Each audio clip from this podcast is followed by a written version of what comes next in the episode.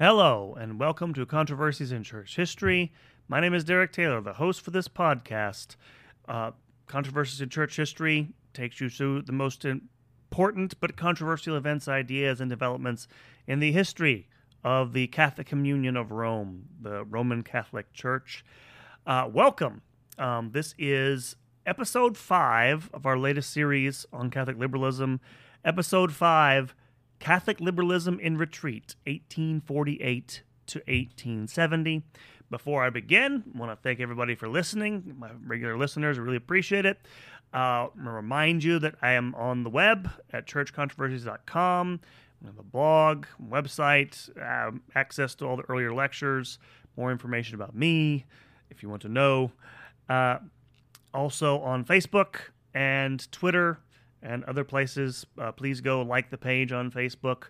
Uh, you can subscribe also to us, not only uh, podcast, which is available on most major platforms, hosted by Anchor, uh, also on YouTube. Go subscribe to the YouTube channel as well, um, because we're there and trying to grow grow our little operation here, uh, all across all across social media.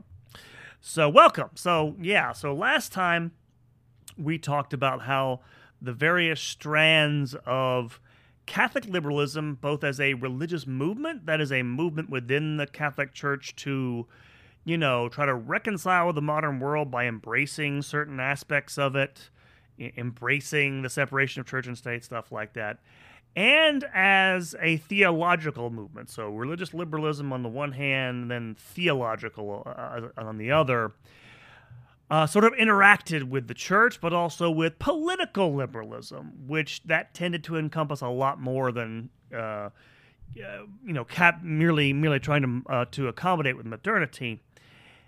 And we ended last time in eighteen forty-eight, and we had talked about the influence of German thinking um, on liberal uh, liberalism in the Catholic Church, and we talked about some other things, the situation in Italy and in the German states, and this episode, eighteen forty-eight to eighteen seventy, kind of represents in some ways the ultimate defeat of a Catholic liberal movement in the church, as a religious movement, for reasons that will become apparent. Because in eighteen forty-eight, if you know anything about the history of Europe, there are a massive set of revolutions across uh, the continent. And they begin. it begins in, where else? Paris in eighteen forty-eight. Um... And what happens is you have a depression in the mid eighteen forties, eighteen forty-five. It's still on in eighteen forty-eight. Again, this happened the last time in Paris in eighteen thirty when you had another revolution. It begins with the Parisian Revolt, in which there's this alliance of journalists, students, university students are more prominent in this than they had been in the last one, and workers. Um, who joined to sort of overthrow an oppressive government, this time the government of Louis Philippe, who's a liberal monarch. So this is a little different. We'll get to this in a moment, but um, it spreads. And over, they overthrow the government and pronounce a republic in eighteen forty-eight, and uh, it spreads very quickly to most European capitals. It doesn't get to London. Uh, it doesn't get to, to Britain at this point, but um, places like uh, Vienna and Uh, in, in Hungary and in other places, it will spread this this uh, this revolution, usually by those groups of people, in only in, mainly in the capital cities. It doesn't necessarily hit all of the countries that it gets into, but in particular for our purposes, it gets into the Italian states, and in particularly Giuseppe Mazzini, the revolutionary who founded Young Italy, a secret society dedicated to uniting Italy into one country, uh, takes over Rome. Um, they drive uh, the Pope, uh, Pius the ninth, uh, in eighteen forty-eight, in December of that year, out of Rome. Uh, not before, by the way, assassinating uh, one of uh, the Pope's, um, uh, one of his officials who helps run the Papal States, the secular temporal power he has in, in Italy, a guy named Pellegrino Rossi, who was a layman, uh, and they assassinate him. Pope flees for his life to Gaeta. And in eighteen forty-nine, they pro- proclaim a Roman Republic. So the forces of liberalism politically drive the Pope out of Italy, drive a lot of conservative governments out of their places in eighteen forty-nine. However, within the year, you begin to have these regimes strike back. The militaries in most of these countries remained loyal to their governments, and they began to turn the tide, going back into these capitals and pushing out the rebellious workers and students. In some instances, you have foreign troops um, restore the government. In Hungary, Russian troops help restore order there. In Rome, uh, Pius the Ninth is restored to his throne by French troops in eighteen fifty-one. And so monarchy is reestablished quickly in uh, in Prussia, in Austria, in places like this. Uh, France uh, has a plebiscite in eighteen fifty-one, and they wind up electing the nephew of Napoleon Bonaparte, Napoleon the Third, Louis Napoleon, as emperor. So they become an empire in eighteen fifty-one. This will have consequences for the church, by the way. And um, within the first year, there had been, you know, governments had made democratic uh, and nationalist concessions to the rebels. Mostly they're withdrawn, with a, with a few with a few exceptions. In places, there's a constitution in Prussia, which actually guarantees some rights for the church. And a few other places, universal franchise is not withdrawn in, in France, even under the empire. They still have a parliament. Um, but you have this general reaction. It sets in. The reason why this reaction works is because the middle classes and the clergy in the, most of these countries ally with the government. Why? Because this is the key turn here. Um, the workers started preaching socialism, and they were terrified of this. I'll come back to this because this is important. So by then you have the end of, uh, of those revolutions. Uh, the last sort of romantic revolutions in uh, the nineteenth century that are sort of romantic, liberal, nationalist, they're turned back. But the movement for national unification, both in Germany but also in Italy, is set in motion. And in eighteen forty-nine, you have the beginnings of um, a push for the unification of Italy. The journal Risorgimento is started in eighteen forty-nine, I believe, by uh, Count Cavour, who's the leader. He's the prime minister of the Kingdom of Piedmont, Sardinia, which is the largest, most powerful country in Spain at that point. In, excuse me, not in Spain, in Italy, uh, and becomes the driving force behind unification. Um, they push for, in Piedmont, Sardinia, liberal um, policies. Things like nationalization of church property, the dissolution of uh, religious orders. Why? So you can take their land and property and nationalize it. Stuff like this, stuff that upsets Pius the Ninth a lot. Pius the Ninth becomes a big reactionary after the Revolution of eighteen forty-eight. He had been known as a sort of at least someone sympathetic to the nationalist cause and to liberalism. He never really was. He was just kind of being trying to be, trying to be, trying to reach out. But after the assassination of Rossi and having to flee for his life, that tended to turn him against liberalism in a political sense and in a religious sense, as we'll see. Um, but yeah, the Piedmont uh, Piedmont uh, government basically sets its sights on getting rid of papal power uh, in Italy. And um, by the late eighteen fifties, they make an alliance with the French. Um, uh, Napoleon the Third makes a secret alliance with them. He provokes a war with Austria, which is at this point the protector, along with the Fr- French to a certain degree, of the Papal States. And what happens is the French defeat the Austrians. The Piedmontese uh, take over most of the Papal States in eighteen sixty. Um, the only thing in the northern part of Italy left standing is Ve- Venice. which is part of uh, Austrian territory. But in the south, the Kingdom of Naples is overwhelmed in eighteen sixty-one under the combined force of the Piedmont Sardinians, but also the forces of Garibaldi, his redcoats, his communist troops, basically, in Italy, combine to defeat uh, Naples and proclaim the Kingdom of Italy. They make Victor Emmanuel the First, the King of, of United Italy, whose capital is supposed to be at Rome, even though they haven't conquered it yet. All that's left basically now in Italy outside of it is the papal is the papal states, which is Rome and the immediate environs around it, and Venice. So the Pope is surrounded by hostile, by hostile liberal power. And from this point on, and as you can see, liberalism in both a pol- uh, political sense is on the march. It's also on the march in social terms as well.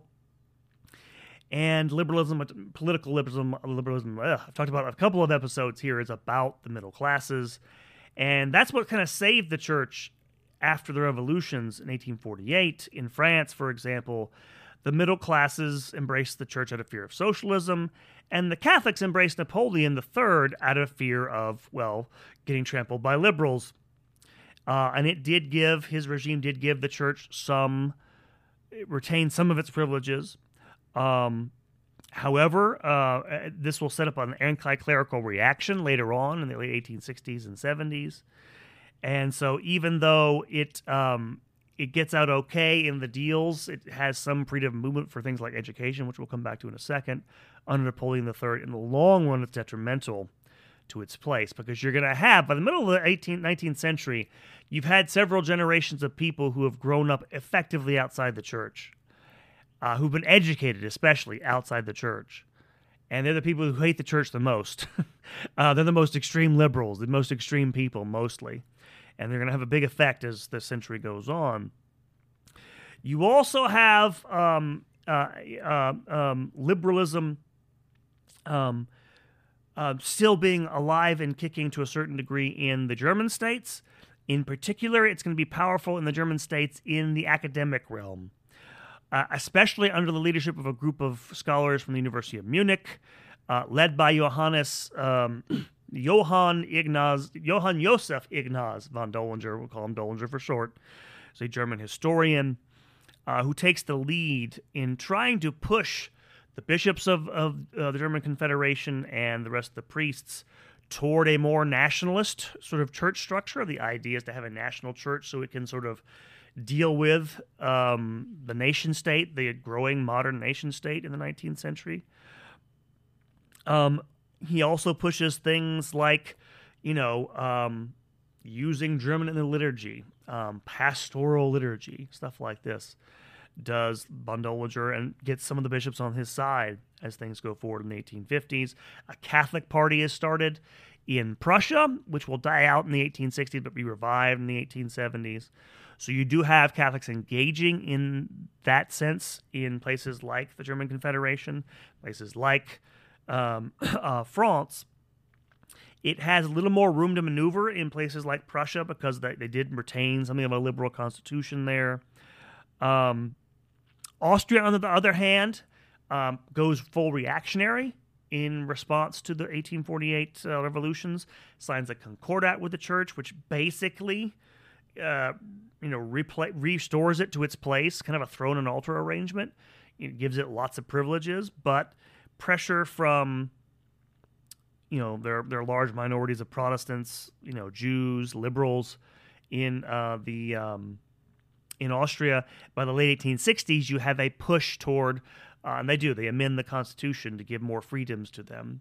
So it leads to a reaction there as well. And in a couple of areas, the church across Europe, in all countries, the Belgium, France, um, um Austria, the Italian states, uh, but also Spain. I forgot I didn't mention the Iberian uh, countries in this lecture, but they have the same, their same conflicts are going on. There are two areas which the church is desperate to try to retain influence over society and fights for its its legal privileges. And I want to explain this because from our perspective, this seems kind of pointless, right? We see, we think it's inevitable that it had to give up these things. The two areas are the areas of marriage and education. The church fought like cats and dogs everywhere to try to retain its rights, its exclusive right to conduct marriages. Now, why would it do that? Why would you have it conduct marriages? Well, if you're in a country of mostly Catholic people, you want to keep that so that anyone who wants to get married has to do it in the Catholic Church. Um, it, it is in some regards a part matter of maintaining the faith, because if people, you know, they get married in the church, they have to be baptized there, they have to have their children raised that way, um, then you can retain their loyalties. Because they know, of course, in perfect in mostly Catholic countries like, we're still mostly Catholic countries like France and Austria, there are people gradually emancipating themselves from them. And they're worried that's going to continue. That's why they're so, that's why the, the church, that's why so many encyclicals are devoted to things like marriages, mixed marriages, which I talked a little bit about last time, but also things like education. That's the education is the big one, right? The church, church leaders understood very well that, well, what we know today, right? kids, people tend to believe what they're conditioned to believe as children, uh, from their peers, from their home life, from what they get in formal education. And they were really worried um, that national education systems would become anti-clerical. And for good reason. A lot of the people behind them were anti-clerical and wanted to get rid of the church's influence altogether.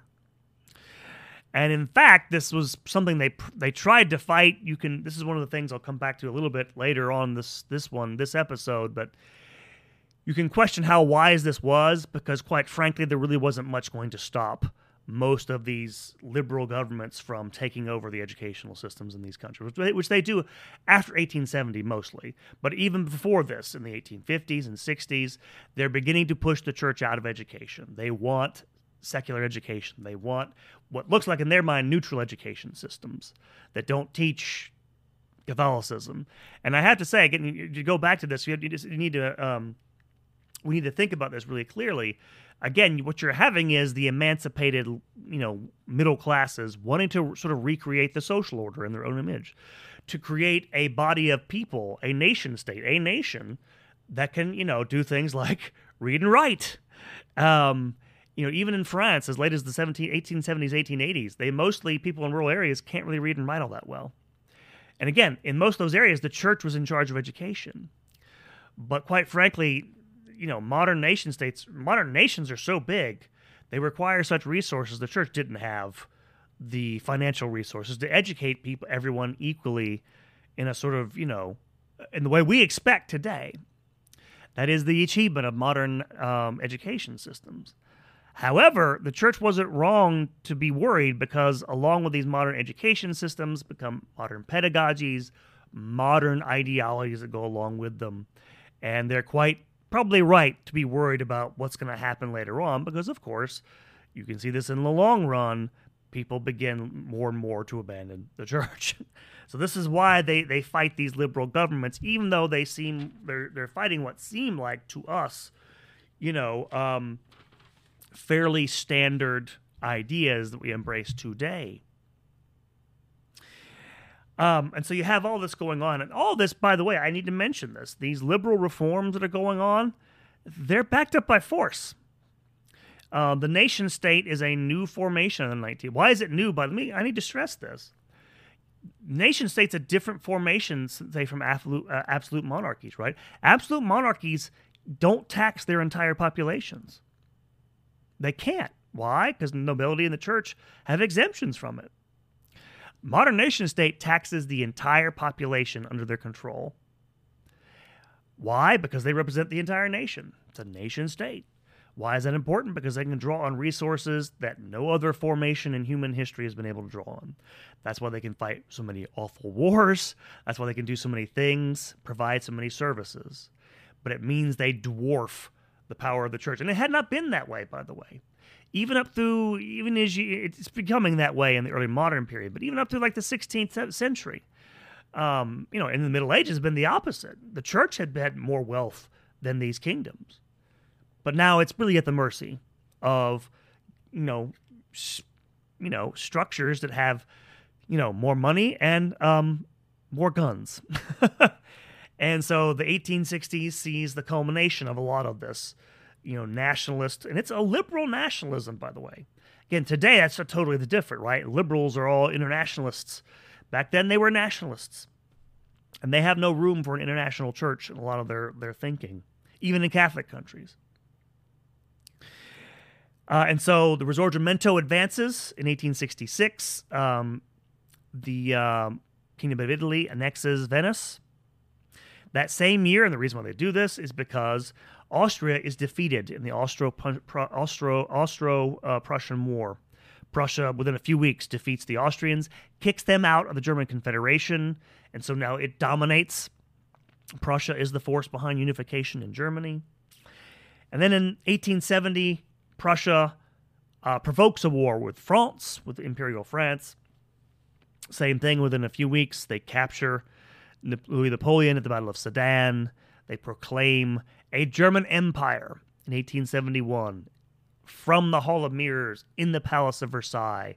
And so by the end of the eighteen seventies, you have the creation of two different nation states, Italy and Germany, which once the Fr- uh, the French are the last thing, the French army is all, pretty much all that's standing in between um, Rome and um, the Kingdom of Italy. Once the French are knocked out of the war in eighteen seventy, the Italian gov- uh, army marches on Rome, and in eighteen seventy, uh, Rome surrenders. They, the the uh, Italians try to cut a deal with the Pope.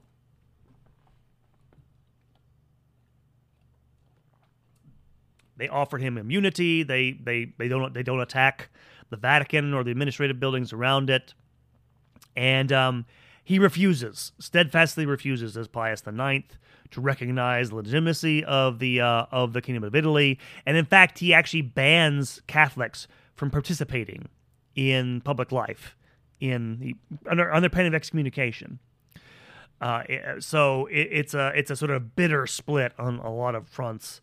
Uh, Um, this march of the nation state. And uh, again, in retrospect, all this looks pointless to us because we know this is coming. We know this is going to happen.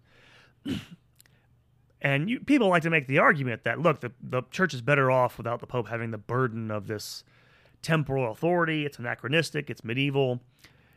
Maybe the case, but it's not a good thing. But, you know, the fact that, you know, it was taken by force. I mean, think about it for a second. The conquest of the Papal States is not unlike, say, modern American attempts at nation building. See, you had this backward state, this medieval state, this failed state, and we're going to go conquer it and turn it into democracy.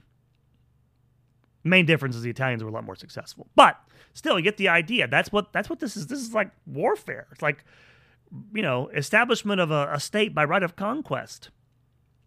Very interesting. Anyway, that's, you know, it's modernity in arms. It's liberalism in arms. It's one of the reasons why a lot of people in the Vatican couldn't forgive or forget this. So that's the political side. What's happening in the church? What's happening to the religious movement that is Catholic liberalism? Well, what happens is basically uh, is that it um, it runs into, it meets its match. Uh, it... Uh, Uh, what happens is all that political strife, all the um, fallout of the so-called Roman question, after the conquest, after the creation of the state of Italy in eighteen sixty-one, the Roman question is obviously, what do we do about Rome? Uh, all this turns the church in a very different direction. Now, I talked about in the previous episodes, from the early eighteen hundreds, there had been an ultramontane movement in the church, right, to look to the papacy, to exalt its authority in sort of excessive terms. Well, what happens is, and this is happening anyway, because over the decades from, you know, Gregory the Sixteenth to Pius, through Pius the Ninth's reign, what's happening is that the, the nature of the church is changing. Um, it's becoming much more centralized on Rome. Why? Because the church in these countries now is pretty much at the mercy of these increasingly liberal, and as you're going to see, increasingly anti-clerical governments. And so they're looking to, people are beginning to rally around the Pope as someone who can at least try to negotiate with these governments. And so you, more and more, the papacy is becoming centralized. What I mean by that is it's beginning to take, uh, uh, beginning to, you know, Um, it's beginning to intervene in the internal affairs of the churches in these countries, in the internal affairs of the bishops, who, again, popes had always, you know, done that from time to time, but not systematically. They're beginning to do that now under Pius the Ninth. In other words, the power balance from between the bishops and the Pope is going way in the favor of the Pope. And it's supported in this, by the way, by public opinion, by Catholic opinion, for a couple of reasons. One is, well, three reasons, I would say. One is partly the personality of Pius the Ninth himself. He's not a learned man, but he's he's charming. He has a pretty good sense of humor. He's kind of witty. He's a sympathetic guy, um, even someone who is implacably opposed to modernity and to liberalism, political and otherwise, as he is. He's a pretty charming guy. That's one reason. A second reason, of course, is just the fact that people are, because, you know, the Papal States are being swallowed up and he's being threatened militarily by these countries, kind of makes him into a sympathetic figure, figure to a lot of people. Ultramontanism, and this is my point here, had begun life as a very popular movement in several different countries. What happens by the eighteen fifties is that Rome systematically begins to sort of take control of that movement. And this is the third element, and I can't stress this enough. One of the reasons why it triumphs, by the way, and this is a change because uh, it triumphs over Catholic liberalism. Catholic, remember, Catholic liberals like Lamennais had been ultramontanists. They had wanted to interpose the power of the papacy against a modern state. Uh, what happens is that these ultramontanists, well, well, two things happen. One is they gain the ear of the Pope, and so he begins pushing in that direction.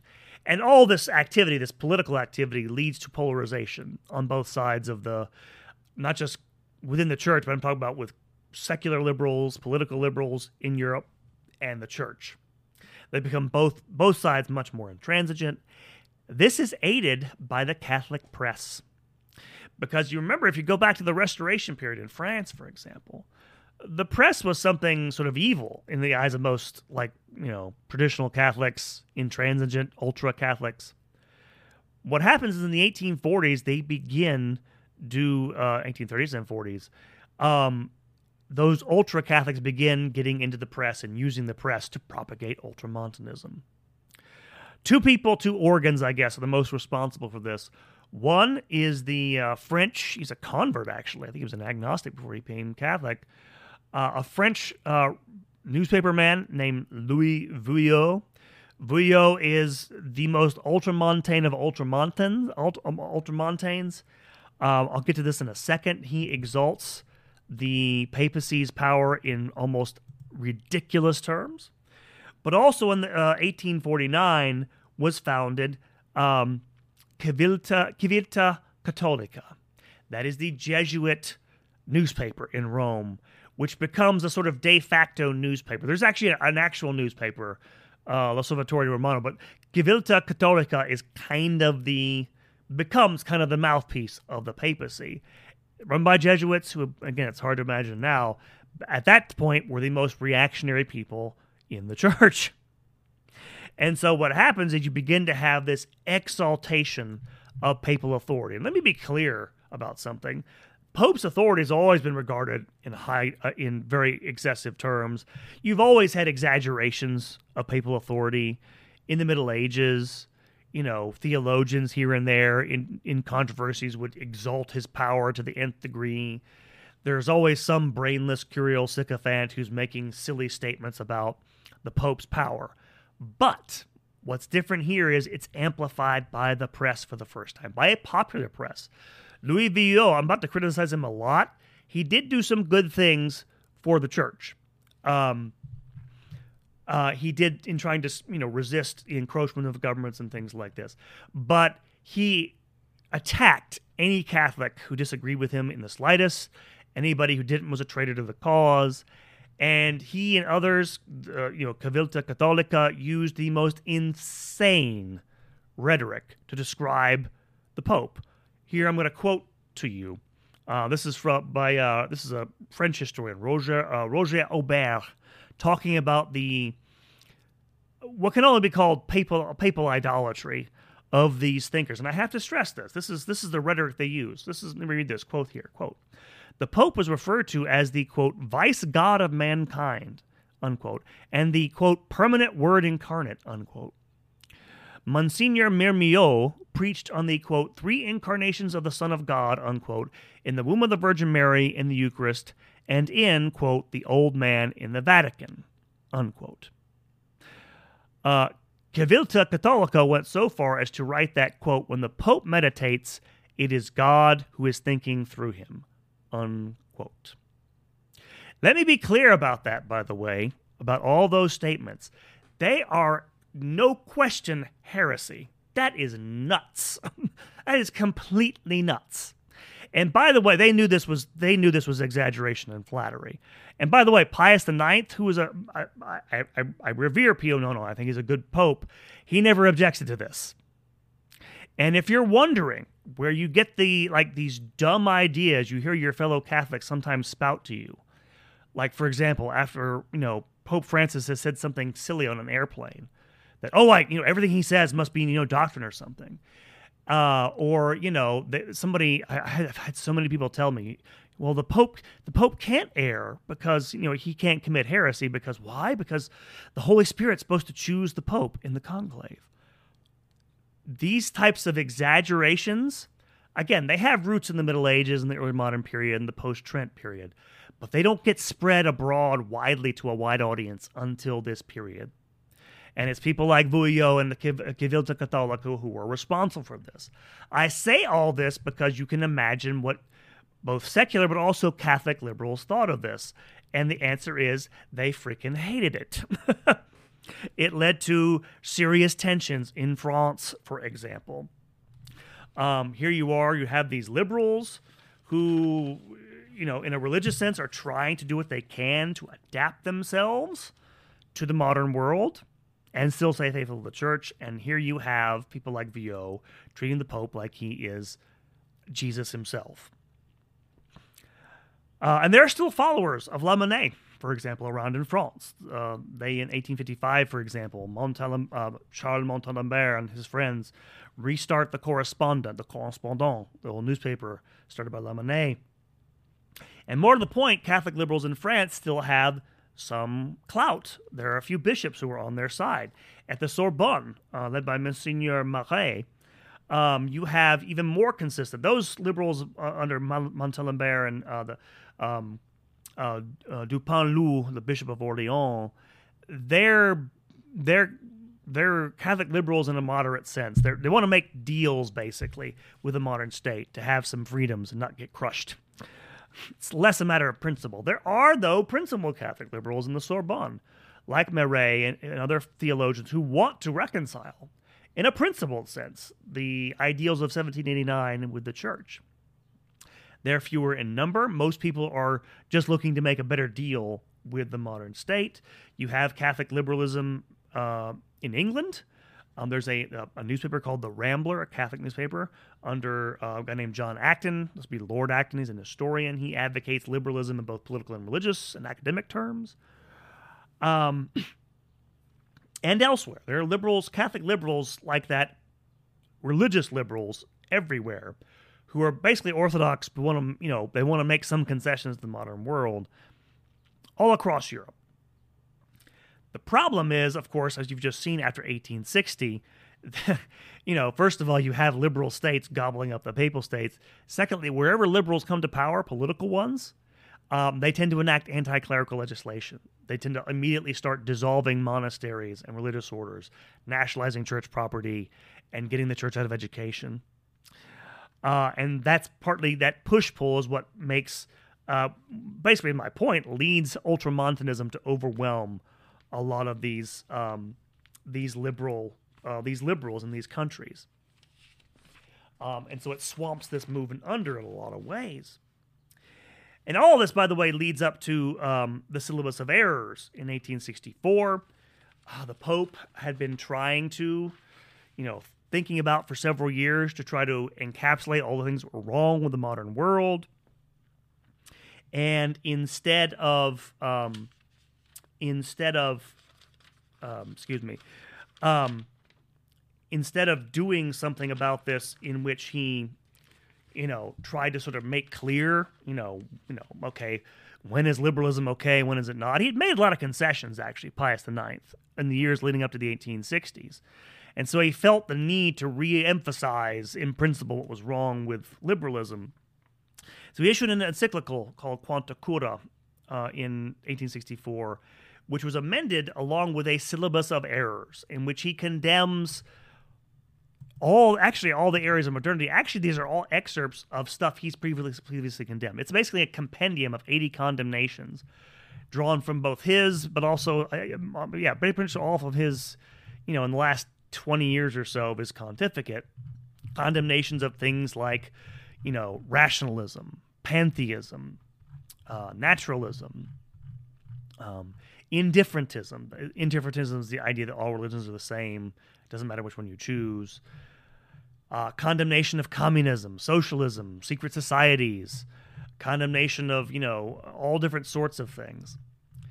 And, uh, and the thing about this is that for the most part, again, for the most part, this stuff is kind of, you take it out of context, it's pretty much straightforward. There are certain things that the church, you know, lines can't cross. I say this because it, it mixes up a lot of things that are that are doctrinal with things that are not necessarily inalterable. And this is where it gets the church into trouble, because a lot of people take this as a condemnation of basically any sort of compromise with modern governments, mo- the modern state. And indeed, by the way, again, Pius the Ninth has a lot of advisors who are really extreme. Uh, the Syllabus of Errors, among other things, is a big middle finger to all these states that are kind of gobbling up the papal states. And it's what the, it's, it's really meant to be provo- provocative, and it is uh, in a lot of ways. Um, Protestants in England and in the Netherlands and across the continent hate it, react against it. Uh, political liberals in every state are affronted by it. Catholic liberals in France are shaken. Uh, actually, I believe it's du, uh, Dupanloup, the Bishop of Orléans, who's a Catholic liberal, who, do, who asks for a clarification and then writes a commentary on it, which kind of reconciles the Catholic liberals, uh, reconciles Pius the Ninth with the Catholic liberals there later on. Um, and it actually saves Catholic liberals from being condemned there. Um, the point is, it was done to try to clarify things. It didn't really do that. It's too broad in the brush it paints. And it really made things worse. It escalated. It added to the rise of uh, anti-clericalism. And again, it's this sort of spiral of, you know, um, intransigence that goes forth and leads to, you know, um, this really combative stance. And as, we'll get to this in the next, uh, the next episode, but it'll lead to conflicts, even worse conflicts with um, the uh, new state of Germany. And at the same time, it also exacerbates um, tensions within the church uh, in terms of theological liberalism. And theological liberalism is most prevalent in Germany, um, outside of France. And in particular, it'll really, it really upsets people like von Dollinger, who is the leader of the Munich school there. And I have to stand back for a second and, and discuss this. One of the things that Dollinger and his companions wanted to do um, in the academic setting they were in. Remember, they're in state universities in uh, in, in in Germany, uh, in which they they they frequently, you know, they they're they're engaged in scholarly debates with Protestants and non-Catholics, and quite frankly, the level of scholarship, especially historical scholarship, is a lot higher in Protestant and non-Catholic circles. Catholics have an inferiority complex because, quite frankly, they're not as educated as Protestants and non-Catholics.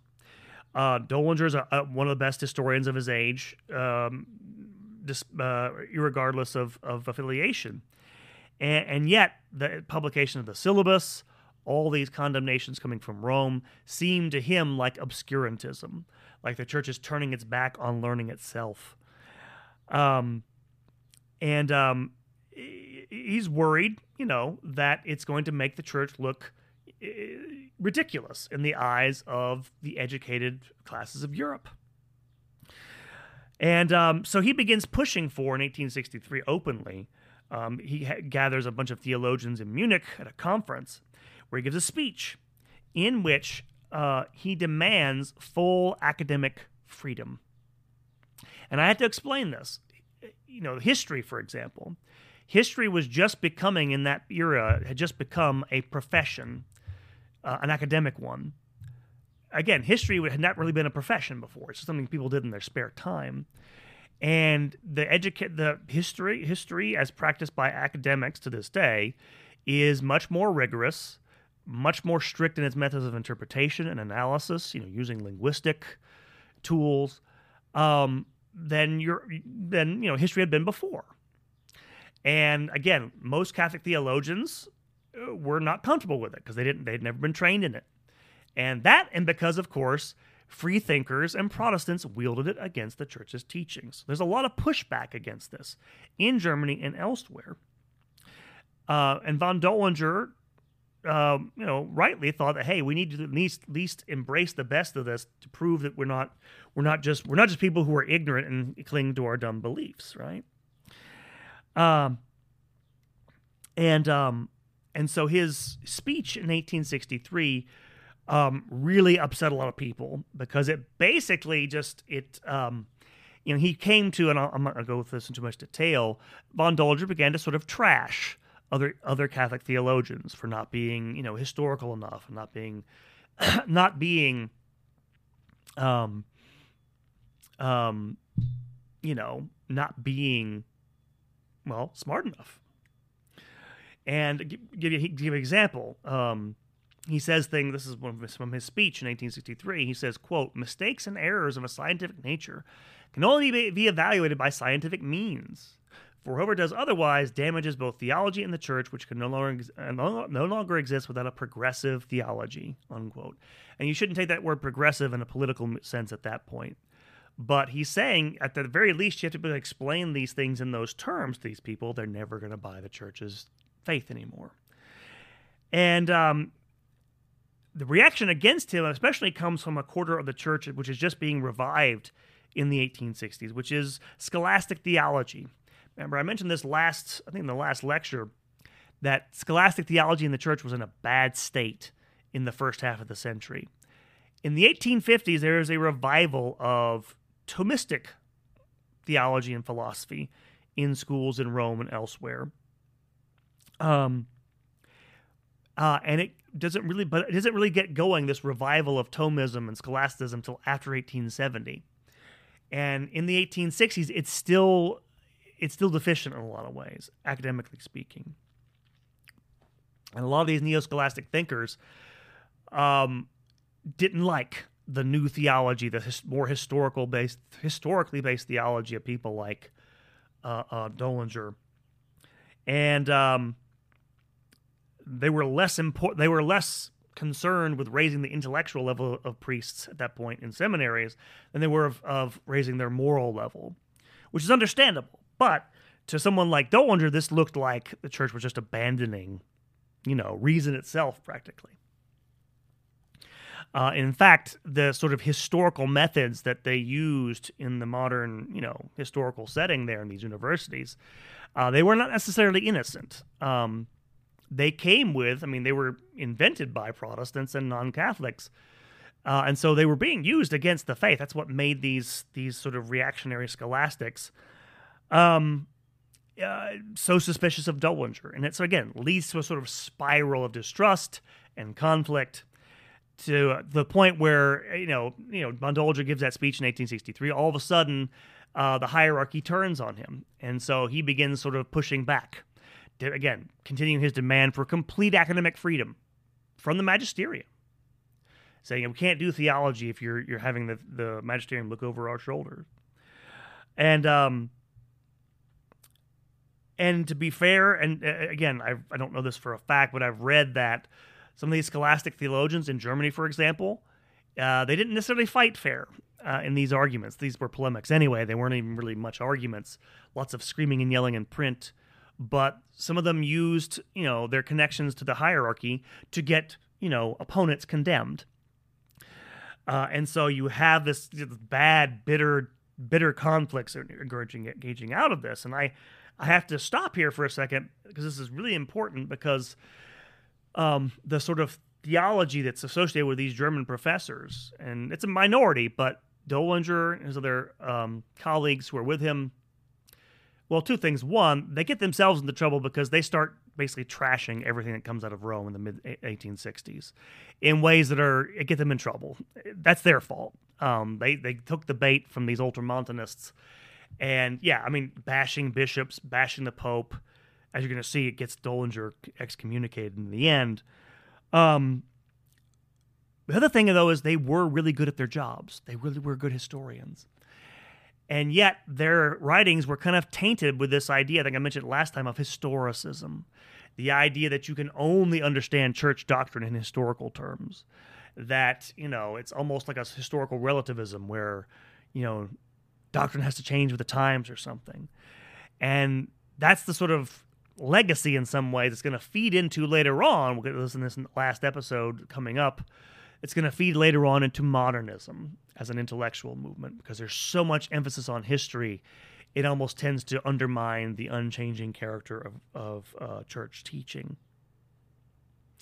Nevertheless, Dollinger, you know, was, you know, had a, a reasonable concern. You're making the church look foolish in the eyes of educated people who otherwise want to get rid of it. In any case, in any case, all this comes to a head in eighteen sixty-nine. Why? Because since eighteen sixty-four, Pius the Ninth had been thinking about calling for an ecumenical council of the bishops. By eighteen sixty-seven, it was being reported in the press, the Catholic press, that a council would take place and that it would declare the Pope's infallibility. Uh, and the Vatican set about creating a plan for discussion, which was very tightly controlled by Pius and his advisors, who were mostly of these these neo-scholastic types who were opposed to Dollinger and the sort of new historical theology. And there was a lot of tension over this, because again, you have this this doctrine which had been believed for centuries and argued for by by church, you know, by saints like Robert Bellarmine. But there were some people who, even though they agree with it, thought it was a, wasn't a great time to be doing this. Among them, John Henry Newman, who thought the moment was, quote-unquote, inopportune because of, well, the fact that you had liberal governments breathing down the necks of Catholics. Uh, for in Newman's mind, there was no emergency. He didn't need to call. He didn't need to do this. Um, others thought that the doctrine of papal infallibility didn't need to be defined properly to be effective. And then you had other people like von Dollinger, Lord Acton, who thought the doctrine simply couldn't hold up to historical scrutiny. And in fact, what happens is even before the council gets started, uh, Dollinger starts publishing pamphlets criticizing the doctrine of uh, papal infallibility. He writes a few books, um, you know, mocking the idea of it. He brings up um, embarrassing historical episodes in which popes obviously erred. And by the way, there have been times in the history of the church. I, I, I, I've done I've done a talk on Vatican One and infallibility. There have been times, yes, when popes have, when using their public authority, they have erred, theologically speaking. Not many, but it's happened. Um, long story short, this is essentially, and they're not wrong, by the way, to be afraid of this, because von Dollinger, even though he's one of the best historians in the Catholic world, not asked to help prepare Um, the documents of the council. And in fact, it's essentially an anti-liberal council. It's really being, in some ways, it's meant to proclaim the church's authority in the person of the Pope with infallibility, uh, it's his primacy, um, but it also condemns certain doctrines that are associated with him. It condemns the uh, the the teachings of Anton Gunther. It's actually in the the um, the documents of Vatican One. I won't belabor this because I've done it before. Um, but it is essentially a response to, uh, you know, the modern nation state, which is taking over the world. Um, basically claiming that, yeah, you may have taken away the papal states, but I'm still the teacher of mankind, as it were. Um, hence, you know, the doctrine of infallibility. It also defines the, church, uh, the the Pope as the sort of universal head of the church in very all-encompassing terms of jurisdiction. Again, this is a response partly to the claims, because again, in a way, the modern state can't be neutral. It is making claims. I mean, you say it's neutral, then if it's neutral toward religion, then why does it get to sort of dissolve religious orders? If it's neutral, why does it get to go gobble up the papal states? Um, so it responds in kind by defining its own authority in very high terms, in principle anyway. And um, yeah, long story short, this this is in some ways um, marks the end of the uh, of the liberal movement, because it basically condemns any sort of compromise in um, I say I say com- compromise. It sort of cuts off Uh, any thought about compromising with the modern world. And I say this, by the way, I'm not, not going to belabor it. The, the, some of the constitutions of, of Vatican One are very interesting. They're not as extreme as you think they are, um, especially the, the doctrine of infallibility. It's actually very narrowly drawn. Remember, the idea of infallibility is only ex cathedra statements when the Pope intentionally Uh, invokes the full, the very full authority of his office and speaking to the entire church on faith and morals. Um, and quite frankly, one of the reasons it's so narrow, first of all, one of the reasons it's so narrow is there's no way you could claim anything else. Um, but one of the reasons it's so narrow is probably because of, despite the fact they went too far and were really vicious and hateful in their criticism of the Pope, people like von Dollinger were right. And that got through to the the uh, the people at the council. Because there are people, by the way, around the Pope who wanted to turn him into God's oracle on earth. Um, there's no way that could be true. Um, Dollinger was right about that. And it was divisive uh, infallibility. Um, the first constitution of the Church, Dei Filius, was passed unanimously by the bishops. The Constitution on Infallibility, Pastor Eternus, uh, of the seven hundred forty-four present, two hundred abstained. Only two openly opposed it. And so, again, many who were against it just left Rome before the final vote because they knew they were going to lose. So this leads to, and this is the last thing I'm going to wrap up here. This has already gone on too long as it is.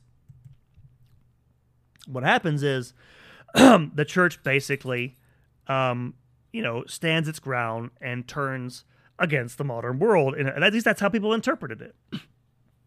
Um, uh, what happens in the wake of this, again, uh, you know, um, they proclaim the doctrine of infallibility on uh, July of eighteenth. You know, um, and it's it, by September. I think I said or, mistaken earlier. I said it was July, but it's in uh, September that Rome was taken by Italian forces. And in fact, the council ha- wasn't over by then. He had to adjourn it because the Italians disrupted it. Um, but this also, of course, was taken by liberals as an act of war, political liberals across Europe.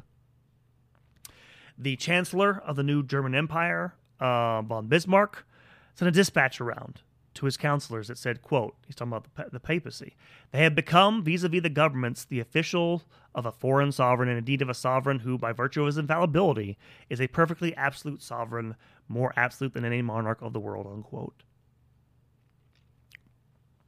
So it makes people angry in the political world. Um, it's seen as ridiculous by, by liberals in England, for example. Um, it's even, and it is condemned Um, by forty-four German professors, Catholic professors from Munich, led by Dollinger. Um, in response, um, the Archbishop of Munich calls on Dollinger to, to submit. Uh, he um, um, he refuses to submit. He says, I can't accept this doctrine as a theologian, as an historian, as a citizen. And the Archbishop, in response, excommunicates uh, von Dollinger. A number of other Catholics, as well as dissident clergy and bishops, refuse to accept the decrees, and they break away, and they they join the old Catholic Church, which is a, a schismatic church which still exists to this day. Uh, even though von Dollinger never joins them himself, he dies excommunicated, never recants. And so, again, the, the by the end of this period, it looks like, in theological terms and in, uh, in terms of a religious movement of wanting to you know, wanting to make some compromise with the modern world, it looks like the that Catholic liberalism is finished. But was it? Um, and this is where I'll leave off. Um, uh, it's not actually quite finished. There are still some bishops in France who are uh, warming up to it. There's the, you know, people in the Sorbonne in Paris who have some ideas there. It still exists. And as we're going to see in the next episode, I think that might be the second to last episode. I think we'll have one short one at the end to discuss, to assess the legacy of, of Catholic liberalism. There's still followers of Lamennais in the seminaries of France. There are still admirers elsewhere, as we're going to see. You're going to see, I haven't mentioned the Americas at all. You get one last big movement, one last condemnation at the end of the nineteenth century of a form of liberalism. Uh, so it's sort of like uh, Wesley in the uh, Princess Bride, right? Uh, it's not uh, all dead, it's only mostly dead, is Catholic liberalism as a religious movement. However, it very much remains alive as an ideal. And those two things will occupy us in the, the, the next episode. We'll talk about Catholic liberalism from eighteen seventy up to nineteen hundred or so. Um On the one hand, its last expressions as a organized movement within the Church, trying to make adaptations to the modern world, but also, more importantly, its intellectual influence, because this is where, and you know where I'm going with this, Theological liberalism, which has been condemned several times by several popes at this point, does continue on and will feed into the intellectual um, apparatus of the modernist movement. So that's for next time. Uh, thank you guys for listening. Again, um, really appreciate you guys. I'm sorry this was a little bit a longer episode. Hopefully the next one will be pretty short. Uh, again, remember to like and subscribe. Um, do me a favor, all of you, if you could. If you really like this, you thought it was good, informative, you know, tell one friend about this, about Controversies in Church History. Let them know uh, so we can get some more subscribers and spread the word about what we're doing. Uh, and so that's it for this episode. Uh, next time we'll, we'll uh, hopefully finish up with the history of Catholic liberalism in the nineteenth century. God bless you all. Thank you, guys. Take care. Uh, have a good one.